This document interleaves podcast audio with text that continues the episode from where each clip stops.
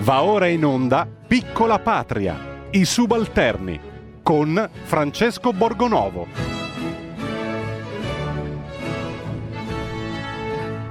Buongiorno, bentornati a quest'ultima trasmissione della settimana, quest'ultima puntata della settimana e oggi è una puntata speciale perché abbiamo degli ospiti fantastici, sono quasi commosso oggi, quindi eh, per adesso lasciamo chiuse le linee, soprattutto noi, eh, poi vi presento l'ospite qui alla mia sinistra, anche se qualcuno l'avrà già riconosciuto, per prima cosa però ci dobbiamo, come sempre di solito, facciamo alla fine, oggi lo facciamo subito, per far capire subito qui come vanno le cose, noi più che alla nota verbale del Vaticano, noi ci prostriamo al nostro direttore Kainarca che oggi è qui con noi, prego. Sabato sera a casa mia. Tutti! È un bel direttore!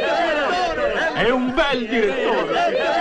Ci voleva subito per far capire ah, anche al nostro ospite qui come funzionano le cose, noi siamo e domina la piaggeria. Io presento, io presento a tutti gli ascoltatori che eh, tanti di loro insomma lo conosceranno già, l'abbiamo ampiamente annunciato il maestro Vince Tempera. Buongiorno. Buongiorno a te, buongiorno agli ascoltatori. E anche, lo so, meraviglioso. Ah, diretto, anzi, gli, posso suonare Ma già pre- una cosina? Cominciamo subito, Aspetta, cominciamo eh. subito.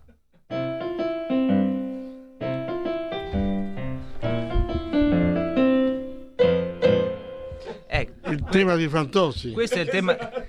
Subito, abbiamo iniziato subito. Allora, voi dovete sapere che il maestro Vince Tempera ha scritto alcuni, penso, dei brani che più famosi della storia della musica italiana. Uno di questi è, esattamente, noi siamo partiti no, con il nostro bel direttore da un film di Fantozzi, uno di questi è proprio la sigla, me la rifà sentire, io mi, mi commuovo quando la fa sentire. Eh, eh, Questo guarda, al mattino. Ti, ti riparto da quando lui sale sull'autobus.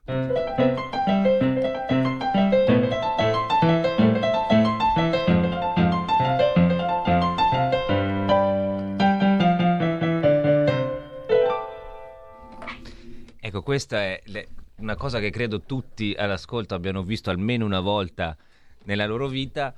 E partiamo da qua, partiamo da, perché poi sono miliardi le cose che possiamo chiedere, partiamo da Fantozzi, cioè eh, poi dopo parleremo anche delle altre sigle, dei cartoni animati e di tutto, però partiamo da Fantozzi. Come vi siete conosciuti con Villaggio e quando avete iniziato a... come è nata insomma questa collaborazione, poi anche la Allora, sigla? io l'ho conosciuto nel lontano 1967 in Rai a Milano con il suo Sempione perché lui debuttava col professore Kranz in un programma eh, del- della domenica pomeriggio alle 6 pomeriggio dove c'era anche una cantante che era Carmen Villani. Io ero il pianista di Carmen Villani che era fissa in questo programma con Gorni Kramer e ci fu anche il debutto di Verdone di Rick e Gian tutti questi eh, generazione comica degli anni 60 fine 60 e lì l'ho conosciuto ci siamo conosciuti e poi l'ho rincontrato a Napoli senza rete, che anche lì lui era fisso ed era fissa anche Carmen Villani. Era una coppia che ricorreva nei programmi della RAI di- dell'epoca. E, mh, quando è arrivato il momento, lui a Napoli aveva già scritto il primo volume di Il Fantozzi. primo libro di Fantozzi. Fantozzi. Succede che mh, la Rizzoli, la Cinerizz all'epoca, eh, produce, compra i diritti e produce il primo film di Fantozzi con eh, Salce alla regia, con Villaggio e una serie di attori che l'ha seguito per più di 30 anni gli altri film e io allora lavoravo con avevamo un trio musicale che faceva solo film con Franco Bissio e Fabio Frizzi. Il papà di Frizzi era il direttore generale della Cinerizz, Di Fabrizio Frizzi, che poi... che poi anche Fabrizio, sì, Certo. due fratelli. E quindi ci, ci dà l'incarico di scrivere le musiche per la colonna sonora di, di Villaggio, di Fantozzi. E, e lì è nato, credo, l'unico brano che non- lui non cantava ma parlava, che era, era quello che faceva...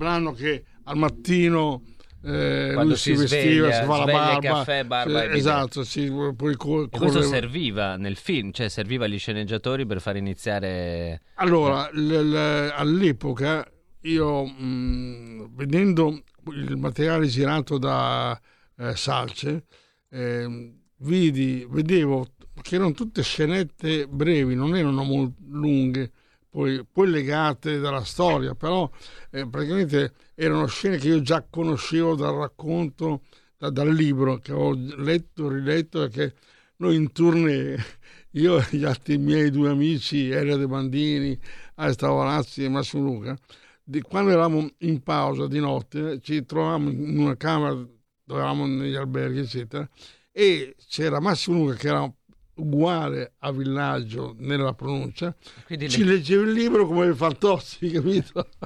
quindi avete il vostro Fantozzi personale. E- e- nella band. E, e quindi da lì decisi di scrivere le musiche, lo dissi anche ai miei due soci, Bixi e Frizzi, dico facciamo in modo che il commento sonoro sia un po' come un cartone animato, ma il cartone animato non alla Disney, ma il cartone animato eh, tipo Vil Coyote, cioè che sono tutte scene brevissime di 20 secondi e hanno delle musiche brevissime che caratterizzano...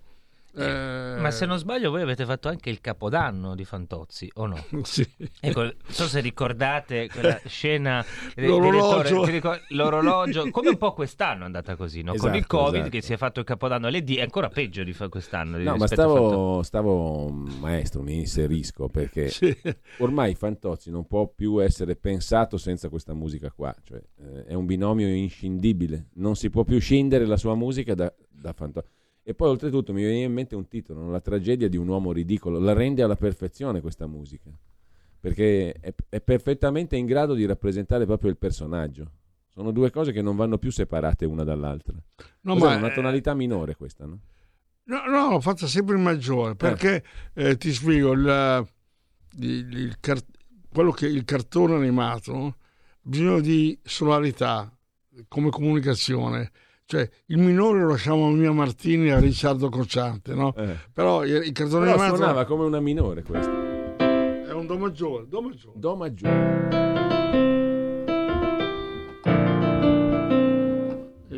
Quindi è un, do, è un do maggiore anche perché il- mi permette di fare un po' di rock and roll alla Diana, eccetera. capito? Però sono quelle note che corrono. È un cartone animato ma un po' malinconico anche, no? No, beh, allora, eh, ma, lì, il cartone animato che intendo io è quello che di Tom e Jerry, Vil Coyote, eh, Bip Bip, Bip Bip, sai questi personaggi, sì. no? Che, allora, anche perché l'idea l'avevo presa da quando lui va in gita ai faraglioni con la mitica Silvani, già ride. Silvani. No, ma infatti io cosa fa- rido, sto qui e rido perché mi Eh, eh, con la Silvani e farà gli... E- e- Cioè. e fa lo sci nautico e va a sbattere contro i faraglioni, no? Esatto. E quello mi ricordava molto Vil Coyote quando va a sbattere. Eh, perché è un po' lo- quello che si chiama slapstick, no? Quella comicità Esatto, di Fantozzi, bravo. c'è un po'...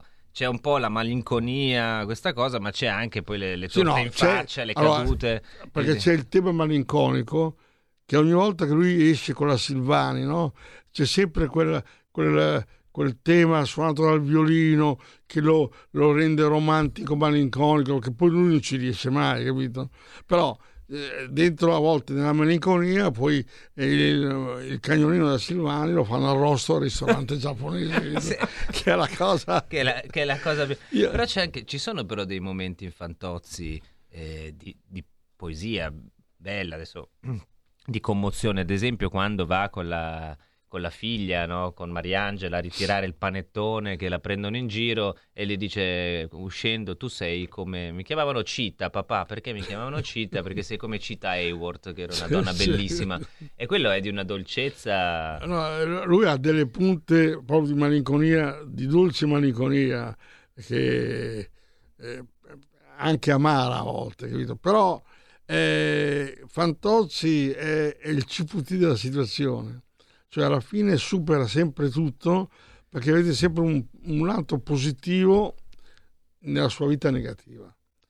Quindi e va avanti e ha sempre questo sogno, infatti io lo dico sempre durante i miei concerti o durante gli stage che faccio che l'importante per tutti noi è avere sempre un sogno davanti. Il sogno non morirà mai. E quindi anche lui ha il sogno di questa Silvani, Silvani ma che non ci riesce mai, viene buggerato dagli amici, di, di, di, dai colleghi impiegati, eccetera. Però rimane il sogno e come a, a livello banalmente tanti piccoli sogni sono quando la nazionale gioca, allora lui lì, anche lì, certo. capito? Quando va al cinema, quando vanno la famosa corazzata Potionchi, quando lui si libera. E quella è una scena meravigliosa che oggi, insomma, 92 allora, minuti di... Ecco, se...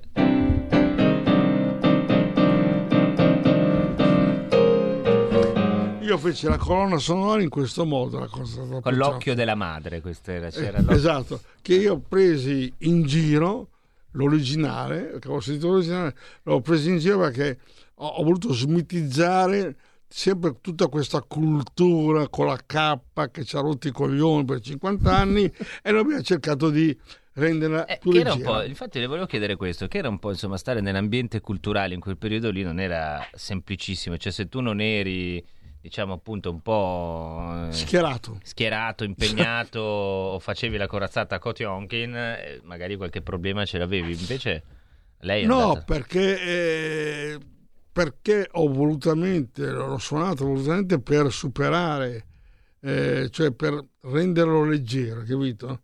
In fondo anche lui ha usato questo trucco per eh, sdoganare il suo operaio, il suo impiegato afflitto dai padroni. Però tu ridi su quello che lui fa, no?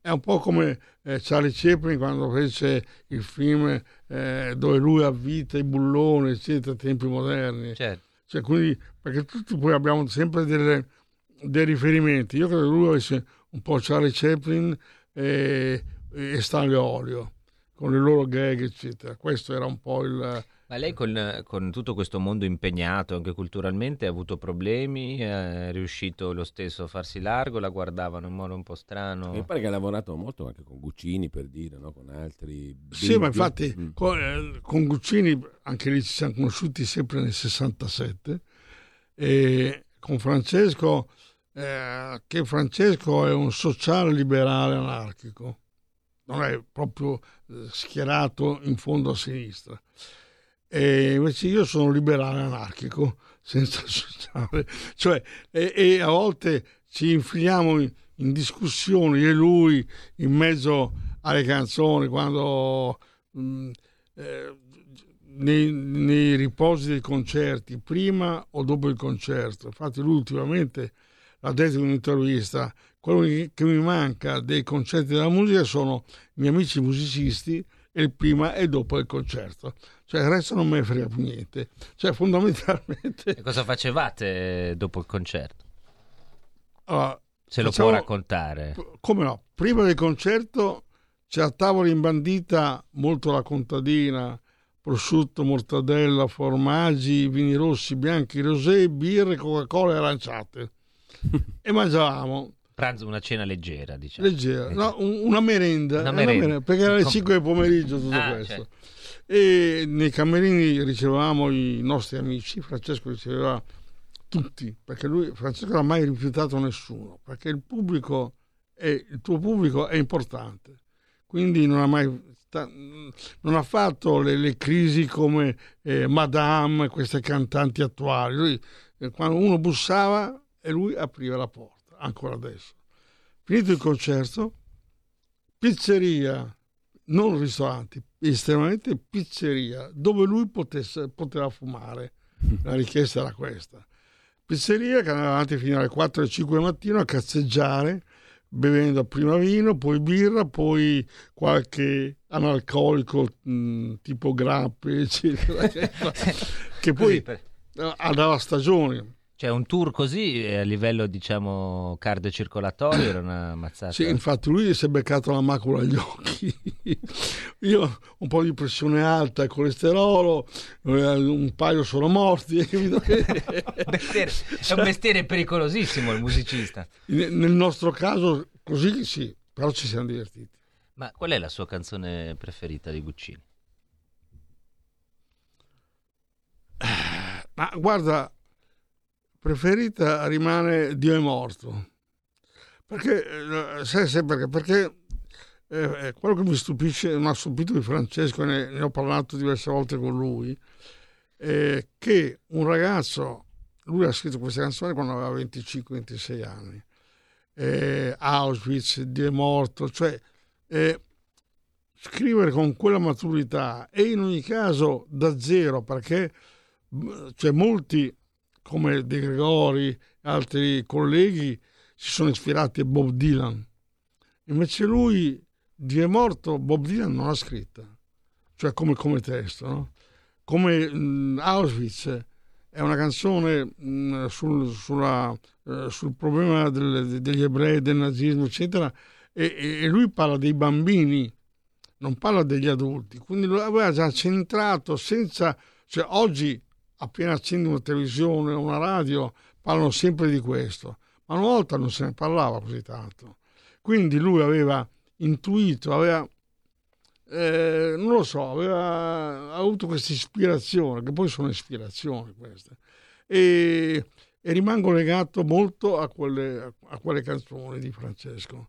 Dopo il resto è storia, che ogni autore ha il suo modo di scrivere, lui si ispirava a dei personaggi, vedi la locomotiva, il pensionato, gli ubriachi, eccetera, oppure eh, a un certo punto le storie d'amore, quando un amore nasce, quando vive, quando litighi, quando ti separi e quando nascono i figli. Cioè lui è andato, poi l'ultimo album, l'ultima tour, e infatti io gli faccio notare, Francesco, guarda che Ture è il famoso paradiso dei nazisti di una volta. È la famosa isola che è al nord, nord, nord Europa. Certo. Cosa dici? Mi risponde così lui, capito? Ma sono, sono, come dicevo prima, sono divertimenti fra di noi, mentre suoniamo, ce la raccontiamo, facciamo disquisizioni allucinate, capito? Ecco, un'altra, adesso passiamo a qualcosa da, insomma, da questa, dalla profondità anche di, di Guccini, passiamo invece al lato un po' più leggero che c'è stato no, nella sua carriera, cioè appunto i cartoni animati, li hai citati prima, lei ha in qualche maniera educato forse una te, generazioni, perché poi dagli anni 70 ancora, alcuni vanno in onda ancora adesso, di sì, quelli che lei... Il primo cartone è del 78, 1978 che era UFO Robot. Poi seguito da Capitan Harlock, poi da Goldrick e poi eh, Daitan 3, Nano Nano Mork Mindy. Ecco, ecco, questo è una, un altro... Facciamo un forobò, dai, a questo punto uh, sentiamola, sentiamola così.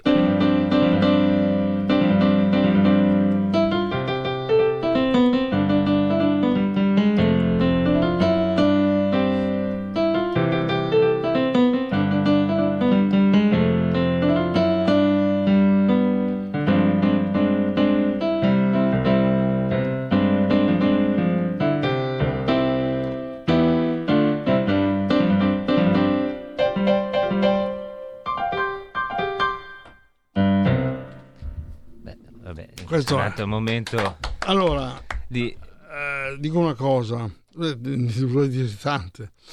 L'altro giorno non lo sapevo ehm, guardando in rete eccetera eh, scopro eh, l'orchestra sinfonica della RAI di Torino che due Natali fa ha fatto un concerto sulle sigle della RAI, cioè eh, quando la RAI cominciava, eh, i telegiornali, eccetera per curiosità perché vado a sentire eccetera scopro che al ventesimo minuto di questa sinfonia fatta dall'orchestra di... a un certo punto esce un robot cioè hanno messo dentro le sigle della RAI come una sigla portante un robot fatta con l'orchestra sinfonica non cantata quindi strumentale no? E questa è stata le sorprese che hai dopo 40 anni, perché ha 42-43 anni quella, quella, sigla, capito? Ti ritrovi, ehm, cioè, eh, io non ho mai fatto le cose per vendere i dischi, le facevo perché mi piaceva fare delle cose, ancora adesso. Però di dischi ne ha venduti, quanti ne ha venduti la sua carriera? Allora, quel periodo in due anni 5 milioni di singoli fra Ufo Robot, Remi, Anna ai capelli rossi, nano nano, tutto, è stata una strage. Perché abbiamo scoperto, ma che nato come, eh, racconto come è nata questa UFO. Eravamo io e Luigi Albertelli, che voglio salutare, che poveretto è morto due mesi fa, eccetera, non di Covid, è morto per, per vecchiaia, capito? e in un corridoio della Foni Citra, azienda di Stato, che dipendeva dalla RAI e dall'IRI, e in attesa di un cantante che dovevamo produrre che era in ritardo di due ore. Allora, il direttore artistico della Foni Citra riceve una telefonata a Roma e dice ragazzi, volete andare in Corso Sempione a vedere questo eh, filmato giapponese, un cartone che deve andare in onda fra un mese e ha bisogno di una sigla di qualcosa perché la canzone giapponese originale era orrenda, no? Era, poi era in giapponese. E io e Luigi Bertelli hanno detto, beh, se ci paghi il taxi sì, perché dopo due ore che aspettiamo inutilmente il tuo cantante, e ci pagò il taxi, ci mandò in Consempione. Consempione vediamo questa sigla in, in bianco e nero con un sistema americano NTSC dove è tutta la, la, l'immagine è tutta rovinata in giapponese però l'immagine è talmente semplice questo cartone a scatti dove vedi la guerra fra il bene e il male e i personaggi tipici degli spaghetti western che allora andavano di moda il western italiano in Giappone e, e vediamo questi robottoni che girano eccetera ci danno una brochure che presentava il cartone eh, in francese. Il titolo era, della brochure Atlas, che è la rivista UFO Robot. e, eh. e, il traduttore della RAI che dava scrivere i testi eh, non, non, capì che Atlas è il nome della rivista. Lui chiese Atlas UFO Robot. Ah, quindi si chiama, cioè si chiama Atlas per, per, via di una rivista. Vabbè, eh, allora arrivo a casa dico: Senti, Luigi, io però non voglio scrivere una cosa per i bambini mh, da deficienti tipo senza offesa, senza zecchino d'oro. Cioè per me i bambini devono, devono, sono più intelligenti di, no, di quello che noi pensiamo. E dopo qualche giorno, che io, io dico sempre le mie ispirazioni, noi abbiamo sempre delle ispirazioni. Vado al cinema e vedo Rocky, il film Rocky. Sai quando si allena che boxa e ci sono quelle trombe pa pa pa pa pa pa pa allora da lì ho detto ecco questo è l'inizio di UFO Robot. Parabà, parabà, UFO Robot fatto con l'orchestra jazz della RAI l'ho fatto eh, che era anticommerciale mi dicevano il jazz o la big band. Invece io l'ho utilizzata. E Luigi mentre faccio questo inizio mi fa UFO Robot, UFO Robot noi in tre minuti abbiamo scritto la canzone io la melodia e lui a seguire il testo insalate di matematica, libri, cioè ha avuto un'ispirazione, si è inventato una cosa che... Eh, facciamola sentire, le... poi magari sentiamo fuori, che sentiamo se si sente. Ah. Senti. Ah, ah, un forobo, un forobo. E da qui che è partito. E dopo via. Quindi abbiamo scoperto che UFO Robot nasce da roba. Lei quando vedeva questi cartoni, cioè, le piacevano? I robot? Ma guarda, io sono un collezionista di Urania dal 1954. Ho più di 2000 libri di Urania, quindi per me la fantascienza era il mio secondo pane. Quindi ho sempre scritto, eh, ho pensato, mh, questo poi mi aiuterà nella co- collaborazione con Lucio Fucci e altri registi, hai capito? E quindi quando ho visto i robottoni, eh, mi piaceva molto, era una serie differente dalle altre. Quindi io e Luigi ci siamo buttati su Goldrick, su Capitan Harlow, che era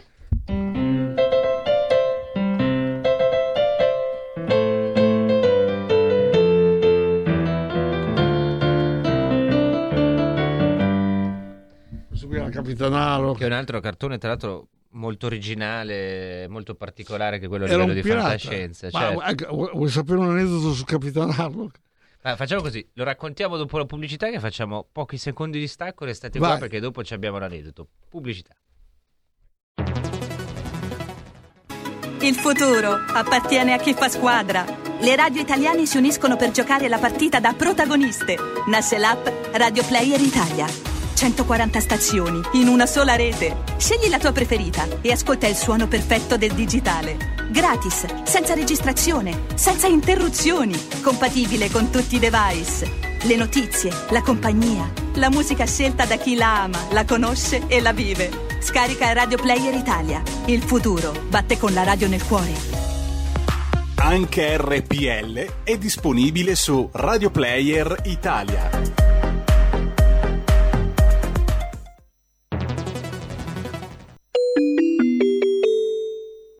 Due per mille alla Lega. Sostieni la Lega con la tua firma. Scrivi il codice D43 sulla tua dichiarazione dei redditi. Assegnare il tuo 2 per 1000 al codice D43, D43, D43 non costa nulla. Aiutaci ad aiutarti. Il tuo supporto è prezioso. Ricorda, D43 per il tuo 2 per 1000 alla Lega di Salvini. Porta con te ovunque RPL la tua radio. Scarica l'applicazione per smartphone o tablet dal tuo store o dal sito radiorpl.it. Cosa aspetti?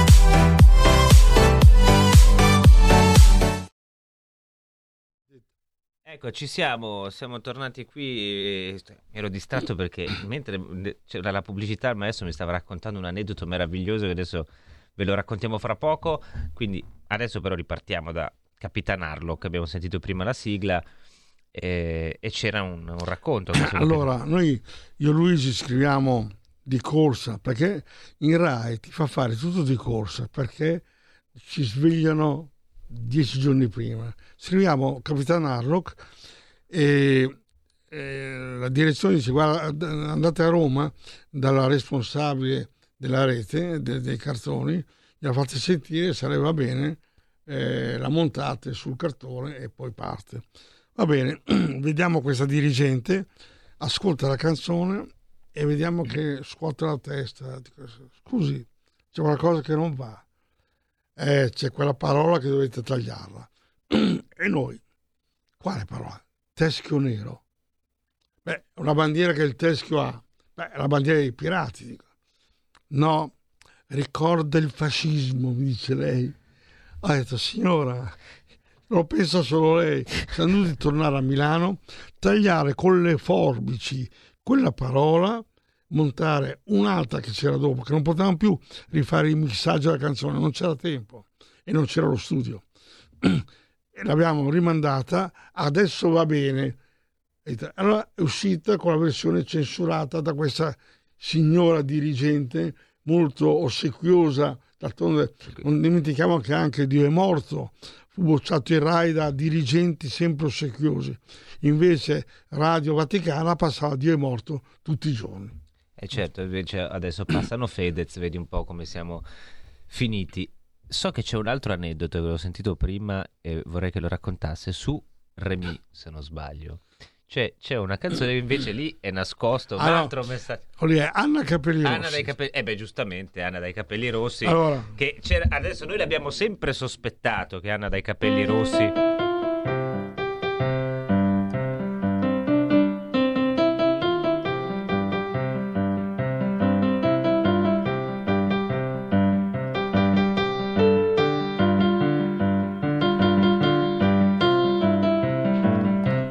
Questa è Anna dai capelli rossi, ma voi non sapete, non sapete che Anna dai capelli rossi sotto sotto a quest'anima bolscevica, è una pericolosissima Esatto. rivoluzionaria. Adesso il maestro ci spiega perché. perché eh, mh, alcuni critici eh, di giornali altri, eh, dopo, non subito, perché eh, ecco, devo dire una cosa, la fortuna dei cartoni animati, quando io ho cominciato, che non li faceva nessuno e non avevamo nessun controllo da parte delle case discografiche.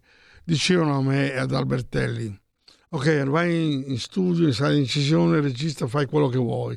Quindi il fare quello che voglio, noi eravamo liberi di fare quello che volevamo e di creare. E è così che abbiamo venduto milioni di dischi. A un certo punto, mh, dopo anni, dicono- mi dicono, ah ma caspita, tu ti sei, eh, hai ispirato a, a Bonnie M, a quell'altro cantante. Dico, no, no, voi non avete capito niente. Io mi sono ispirato a Bandiera Rossa, come Bandiera Rossa, e gli ho fatto sentire Eh, sentia- sentiamo. Rossa, bandiera rossa. Questa è Anna dai capelli rossi. cioè, Hai capito? Non fatela vedere ai vostri figli che poi vi diventano dei pericolosi bolscevichi. Lei ha levato una generazione Sì. di comunisti che senza saperlo, sentendo tutti i giorni Sì, questa canzone, esatto. poi andava... come... Sì, sì. Ma la, la cosa ridicola è che durante i concerti con Guccini, quando lui si presentava, il pubblico gridava Ufo Robò, Remi, Anna ai capelli rossi e lui si chiedeva Vinci, è possibile che hai fatto due canzoni e ti, ti, ti chiamano nel mio concerto, chiamano te, non chiamano me. Dico, Francesco, perché una di queste canzoni riecheggia un nostro inno dentro. Ecco, lui vabbè, giocava su queste cose. Arrivano un po' di messaggi. eh, Che nostalgia di quei tempi quando i miei figli aspettavano di vedere questi cartoni e cantavano a squarciagola tutte queste canzoni. Grazie. Ecco, adesso che sa che cantavano Bandiera Rossa, magari ci ripensa e ci manda un altro messaggio per... ehm, allora, vabbè, sono... eh, ci ringraziano. Anche per questo, idolo, e vabbè, arrivano insomma un sacco di. A questo pare il nostro pubblico gradisce. Partiamo, eh, passiamo invece dai cartoni animati a un'altre, ad altre produzioni che sono stati film. Eh, Film, ha fatti, cinema, sì. eh, un- fatto circa un 90-100 film più 10 serie, serialità di fiction varie fra Rai e Mediaset, diciamo. Che adesso le serie vanno molto di moda. Lei che serie ha fatto? Quella è stata la più. Quella più Guarda, affezionata. ehm, ho fatto le più importanti sono state le due serie Raccontami, ma eh, quella che ancora adesso passa ed è diventato un, un must, eh, Nebbie Delitti con Luca Barbareschi, due, tre serie, eccetera. Ma perché mh, cioè io ho scritto in un modo differente da come si scrive in Italia. Perché in Italia, eh, tornando alla musica malinconica, si scrivono sempre in tonalità minori, eh, scrivono sempre con il clarino che piange, il clarinetto. Invece io non- ho visto, vedo la musica in un modo più, più internazionale, più largo, perché io, cioè io dico sempre, noi dobbiamo vendere anche all'estero e non posso pensare, come dicono in Rai o a Mediaset, alla casalinga di Mondovì. No, io penso alla casalinga di Brighton o di Berlino Che, anche. che è uguale a quella di Mondovì, ma Però in un altro di ha altri gusti? Certo, è come Eh, nel eh, Wyoming è pieno di ca- casalinghe che giustamente anche loro hanno diritto. Quindi eh, diciamo ho, ho avuto la fortuna di cominciare nel 70 a scrivere per il cinema, quindi ho conosciuto i registi dell'epoca, ho conosciuto i musicisti dell'epoca, i colleghi dell'epoca, Troioli, Morricone, Piero Piccioni, Rizzo Ortolani, che erano i grandi, i grandi Oscar del nostro cinema. Cioè, oggi nella musica di, di Oscar non ne prendiamo. C'è stato Beh. un tentativo con la Pausini, ma era stato un tentativo mediocre. ecco. Ma c'è stato invece c'è uno che gli Oscar li ha presi, cioè Quentin Tarantino, che oggi insomma ritorna sui giornali e poi è forse uno dei registi attualmente, o il regista più mm, di, di successo, comunque un mostro sacro di Hollywood, che ha qualche legame con lei. Ma eh, eh, torniamo sempre a come lavori. Perché dico questo? Perché nel 75, sempre con gli amici Bix e Frizzi, scriviamo una colonna sonora per Lucio Fulci, Sette notti in grandissimo- nero. Un grandissimo del, del cinema mondiale. mondiale, era uno che eh, passava. Allora, Lucio Fulci è il paroliere di 24.000 baci di Celentano. lui scrisse le parole di 24 mila baci. Vedo che il direttore ride perché a lui piace essere baciato, capito? Sì, Non- non ecco, so- rimettiamo ri- subito, non è pronto, non sono pronti in regia, ma adesso la, la chiamata al maestro bisogna mettergliela sera a casa mia. Tutti! È un bel direttore! È un bel Ecco, voi quando vi direttore! presentate adesso dal direttore potete anche baciarlo, che lo sapete che gli piace e lo potete fare. Ecco, Quindi, tornando a Lucio Fulci, eh, scriviamo questa colonna sonora e mh, anche qui c'è un aneddoto. Dopo il 75, dopo 35 anni, eh, Sofia Coppola, fidanzata di Tarantino in quel momento, figlia di Francis Ford Coppola, per il suo compleanno in un mercatino delle pulci di New York trova un 45 giri che è il 45 giri di Sette notti in nero. Quindi lei lo compra per fargli il regalo del compleanno. Lui stava finendo il montaggio Che di è anche un Kill- po'... Eh? Voglio dire, Sofia Coppola fa regalo il compleanno a Tarantino, glielo compra al mercatino delle pulci. Eh, Che lui, è- po' perché lui era un, un partito di queste cose d'archivio dannato. Ah, Poi dice non gli avrà fatto qualche altro regalo, ma sicuramente. Allora lei compra, lui stava finendo di montare Kill Bill e gli mancava della musica, lui montava il film usando i dischi soprattutto di musica italiana degli anni 70, 60, 70. Gli porta eh, Sette notti in nero, lui l'ascolta, il giorno dopo chiama Roma, compra i diritti della canzone e monta Sette, Sette notti in nero che faceva e monta aspetta monta e sopra fa reppare un famoso eh, rapparolo americano J- JZ esatto Jay-Z. che quindi ha avuto un doppio colpo Tarantino e JZ e questo qui era il tema eh. Adesso lo sentiamo.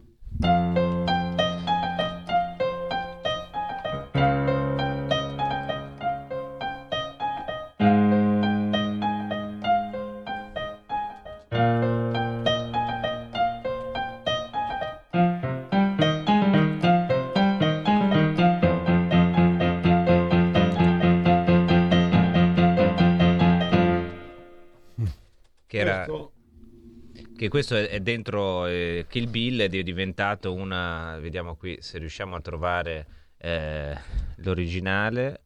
Ecco, cerchiamo vabbè intanto. E- quindi ecco devo dire una cosa che nella vita bisogna avere anche fortuna. Io credo molto nella casualità ecco il- la, la- la copertina di Sette notti in nero e di Sta- Kill Bill. stavo cercando la versione rap se la troviamo quella originale è sul CD andata, e se poi lo troveremo adesso lo cerchiamo. Io- nella vita bisogna avere fortuna e la fortuna arriva anche dalla casualità.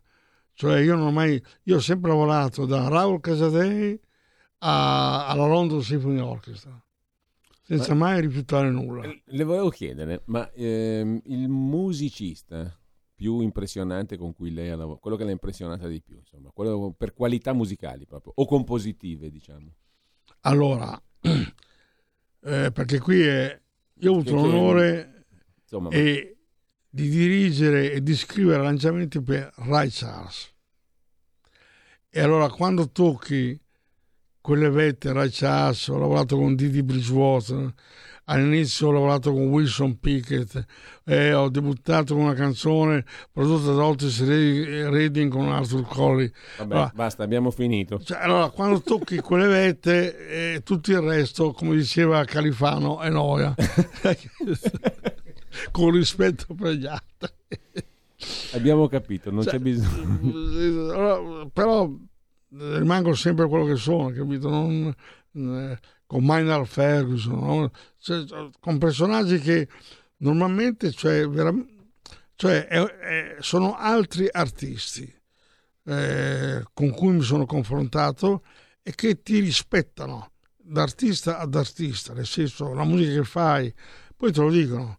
Questa cosa vi piace oppure questa cosa non mi piace, ma non è che sono sempre mm, incazzati come i nostri, capito? Ma perché i nostri sono così? Per quale motivo, secondo Ma lei? che ne so, guarda, sarà un problema eh, razziale, diciamo, visto che va di moda, io glielo dico. E invece di altri, un altro regista con cui si è divertito a lavorare, magari di questo... Eh, italiano? Cervi, il figlio di Gino Cervi. Tonino Cervi che è stato regista e grande produttore e con lui ho fatto diversi film e, mm, e mi ha insegnato parecchio nel cinema perché lui, devo dire, puntava sempre sui giovani attori, giovani eh, musicisti, era, era- perché una volta c'era, allora, non c'erano registi, eh, il regista sapeva fare di tutto, conosceva l'opera, il melodramma, il teatro, gli attori, il modo di recitare, eh, conosceva a memoria libri che- e ho imparato da loro a- ad affrontare anche le virgole di un progetto, di un, di- di un lavoro, capito? Quindi questo ti dà eh, non Cervi, poi e Lucio Fucci, eh, poi E- ad esempio ho fatto anche delle cose, Luigi Cozzi. Luigi Cozzi è un altro regista dell'horror e del- della fantascienza. E io con lui ho fatto un film, ho fatto- abbiamo rifatto un film che era Godzilla. Il Godzilla americano, lui lo compra e mancava perché allora la censura in Italia aveva tagliato quando uscì il film nel 56-58 la parte iniziale perché la parte iniziale è la parte quando c'è la bomba atomica che eccetera e, e dalla bomba dai- da- dalle radiazioni nasce questo mostro che è Godzilla che il, Goz- il mostro è fa parte della cultura nipponica e giapponese però la censura italiana non doveva far vedere all'Italia che la bomba atomica da- produceva questi, poteva produrre questi effetti, no?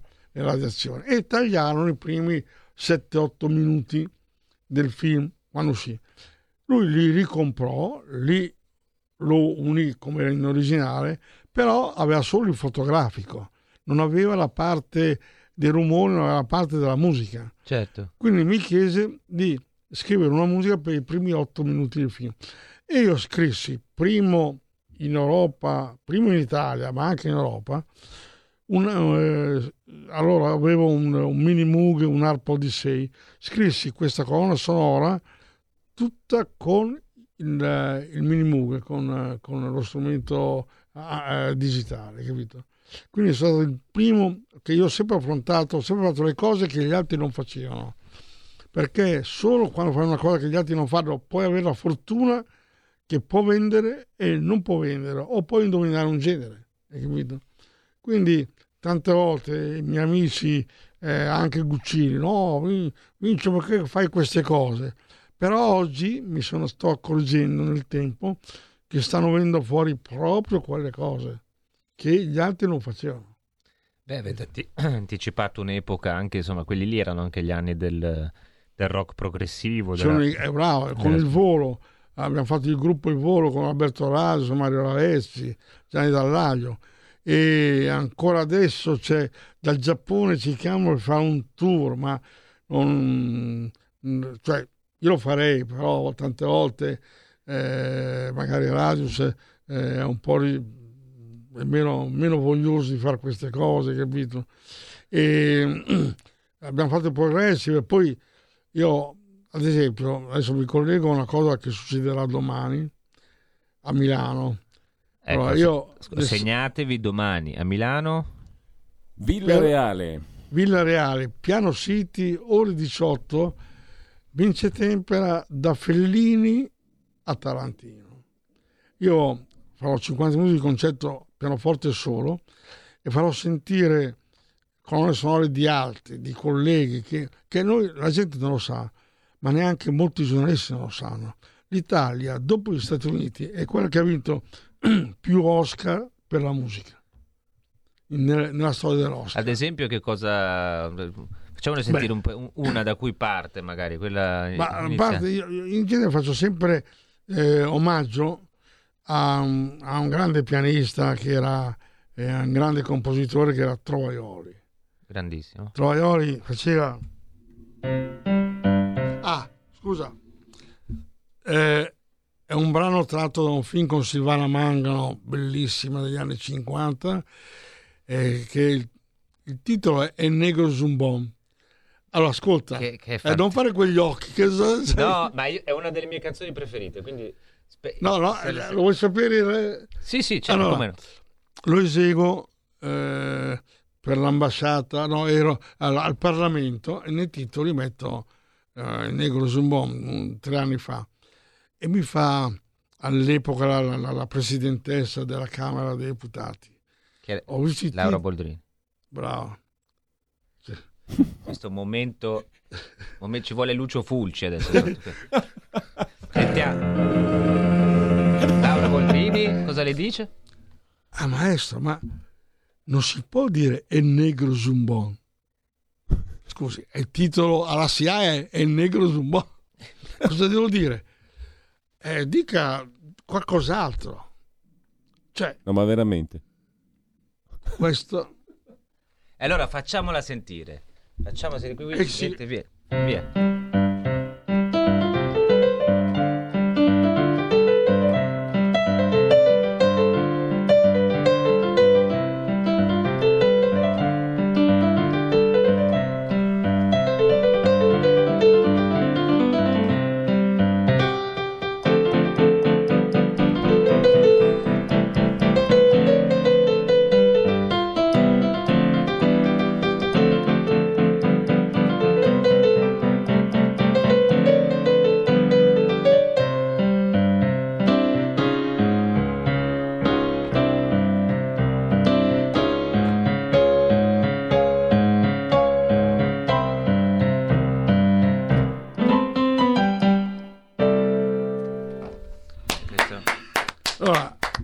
Questo brano perché lo faccio? Perché è un, è un brano che in America uscì anche in America con l'orchestra di Perez Prado, eccetera. Arrivò al numero uno in classifica. Cioè, noi abbiamo delle canzoni che qui da noi l'ha fatto Nilla Pizzi forse l'ha cantato se non sbaglio sì, lo facevano vari Nilapizzi, anche altri. Era un brano popolare nelle balere, era un baion, allora si ballava il baion, eccetera. Ma arrivare in classifica in America all'epoca non era facile per gli italiani. Cioè, c'erano molte canzoni napoletane, molte canzoni de- de- di Cesare Andrea Bixo, il papà di- de- dei fratelli Bixo, tipo Mamma, eccetera. Perché l'immigrazione, ecco qua, l'immigrazione italoamericana era molto forte e come, come i polacchi, come i tedeschi, si portavano dietro le canzoni de- de- che loro vivevano in, in Italia o nei loro paesi. Eh, ma maestro, poi il presidente Boldrini ha digerito il titolo. Ah, certo, ma aspetta, la, la cosa è che mh, lei me lo disse in privato nel suo ufficio. Quando poi abbiamo fatto, fatto il concerto e lei era seduta in prima fila, io dissi: Mi scusi, presidente, ma devo- il titolo esatto è Negro Zumbò. E dissi: Il Negro Zumbò. eh, va a fare quel, quel paese, capito? Non lo so. Cioè, perché bisogna negare le verità quando è, è depositato in SIA in questo modo? Hai capito? No, beh, eh, infatti no, poi non c'è niente di, di- di offensivo tra l'altro cioè, vuol dire semplicemente Ma sai, oggi sta diventando tutto problematico. Appena dici una parola, ma perché l'hai detta? Ma- Perché? Perché è così. Eh, no? Che devo farsi io? Hai capito? Quindi, eh, siamo arri- ah, hai trovato... eh, Sì, così qualco- facciamo sentire un pezzettino delle- dell'originale con le parole. Qui ci sono. C'è un bel negrone.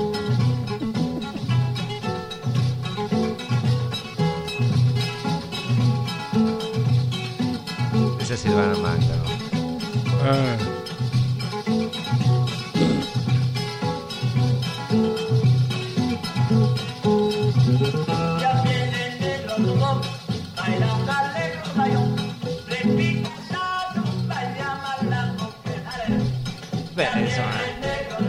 Non c'è nulla di, di- né di razzista né di offensivo né Esatto. di nulla. C'è anzi una canzone bella, gioiosa, divertente che ha Sì. fatto ballare milioni maggiore, di eh. persone del mondo. È il maggiore, te lo dico per il nostro direttore che ho Che scoperto l'orecchio stonato. che ho scoperto che anche lui suona Icchia, icchia, suona icchia, suonicchia, Male. una nuova parola suonicchia. suonicchia male. Va bene. No, io invece volevo chiedere un altro film, se non sbaglio, magari sbaglio, ma eh, che ho visto su internet è la mandracata, febbre da cavallo. Eh, Fabri- Fabri da Cavallo è molto popolare a Roma. Che Roma è una città di giocatori, ma giocatori proprio di cavalli. Nel primo film, La febbre da cavallo, eh, a parte che c'è un cast, oggi sarebbe stellare quel cast. c'è Gigi Proietti, Proietti sono- Montesano, eh, att- attori, Catherine Spack. eh, e succede, anche lì c'è un aneddoto. Quando registri- abbiamo registrato il, il Febbre a Cavallo, l'abbiamo registrato a Milano in uno studio che era al famoso Capolinea, capo in piazza Negrelli, Sul- sui Navigli. E quel giorno lì stavamo registrando, a un certo punto c'è pausa caffè e avevamo il- i coristi eh, di Paolo Orlandi che, regi- che stavamo usando per, per cantare eh, le parti vocali, eccetera. Nella pausa caffè uno dei coristi che fa lo stupido davanti al microfono si, si mette a, a fare eh, battendo sul petto e canta la melodia. E abbiamo detto, fermati, perché quel rumore che faceva sembravano gli- gli zoccoli dei cavalli. Abbiamo registrato immediatamente la voce di quel corista in quel modo lì e nel film è nata quella voce lì. Ed è stato il successo del brano.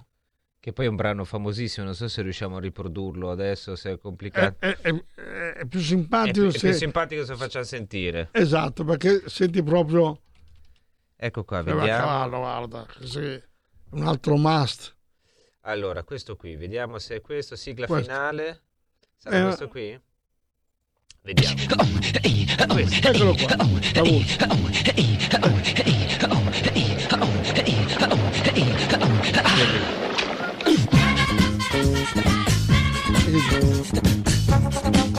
Lui che segue Incredibile. Battendosi sul petto.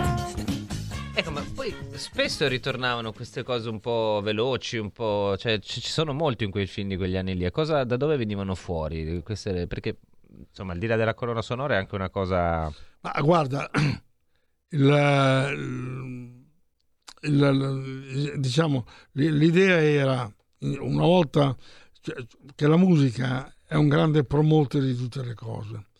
Quindi il produttore ci dà sempre o la canzone o delle cose che ricordassi che potesse essere usata al di fuori del film. Cioè, se loro mandavano in radio la canzone Febbre a cavallo, è ovvio che poi la gente lo sentiva e vedevi il film o viceversa e faceva pubblicità al film.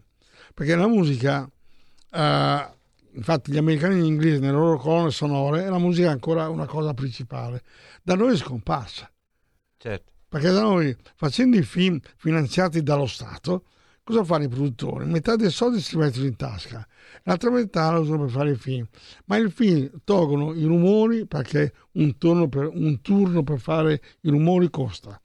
Tolgono il doppiaggio perché fare il doppiaggio costa. Cioè, alla fine spolpano eh, tecnicamente il film e chiedono al musicista di coprire il film con della musica neutra che non deve offendere l'ascoltatore, deve sentire l'attore, che sono mezzi cani tante volte, e, metterlo in tasca a mezzo milione di Ed è euro. così che le nostre eccellenze italiane che avevamo una volta spariscono. Esatto. Allora, noi maestro siamo arrivati alla fine anche se noi staremo qua a ascoltarla. No, gli credo, voglio chiedere una cosa, però. Ah, no, allora se lo Ah, può il il nostro direttore, il direttore. direttore, il direttore Ma è una Sabato sera a casa mia.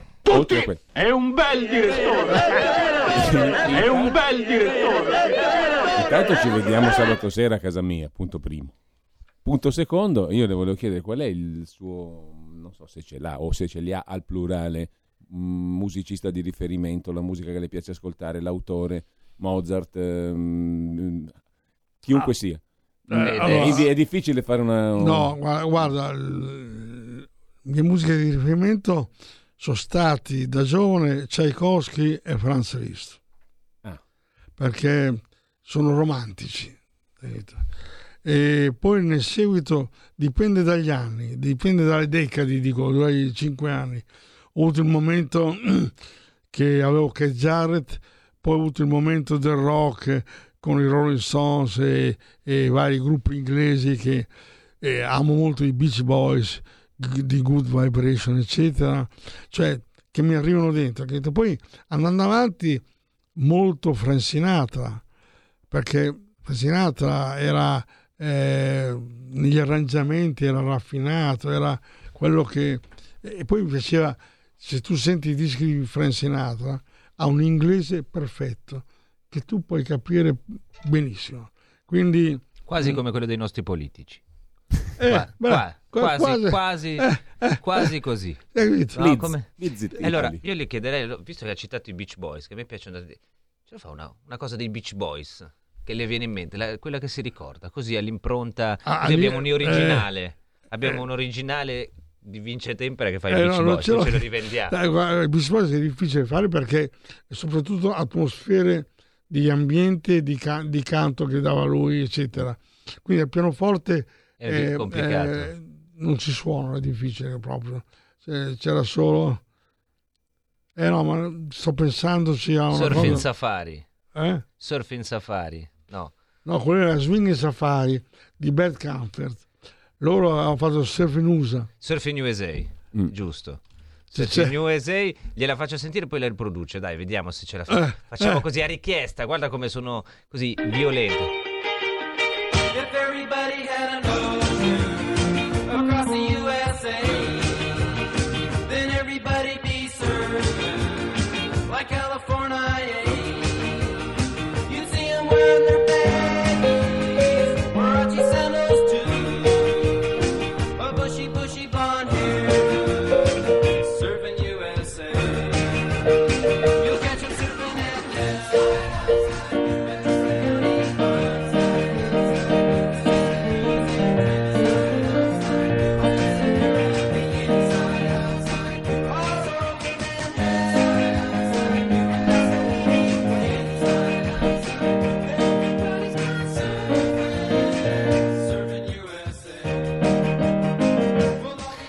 Errol eh, Garner, così.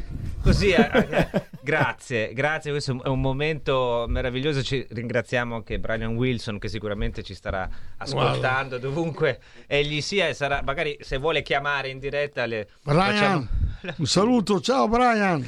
Allora, grazie, grazie al maestro Vince Tempera, domani, domani a Milano, ridiciamolo, domani alle 18 18 in concerto Villa Reale ehm, al- pre- Galleria d'arte moderna andate a cercarlo su internet, cercate così. da Fellini a Tarantino vince Tempera che sono io Perfetto, voi andate a cercarlo, prenotatevi, accorrete numerosi, come, come si dice, e davvero grazie maestro, grazie. grazie, Io grazie a voi della anche ospitalità Una persona che è stata qui dietro le quinte che ha permesso questa cosa che è Roberto che ci ha dato eh, una mano, poi lo, lo avremo, lo tiriamo dentro una volta che, che siamo qui. Chi viene in questo studio poi viene tirato dentro, è inevitabile. Certo. Quindi ringraziamo maestro Vince Tempera, grazie a tutti voi, noi ci sentiamo la settimana prossima. Di nuovo, buon fine settimana.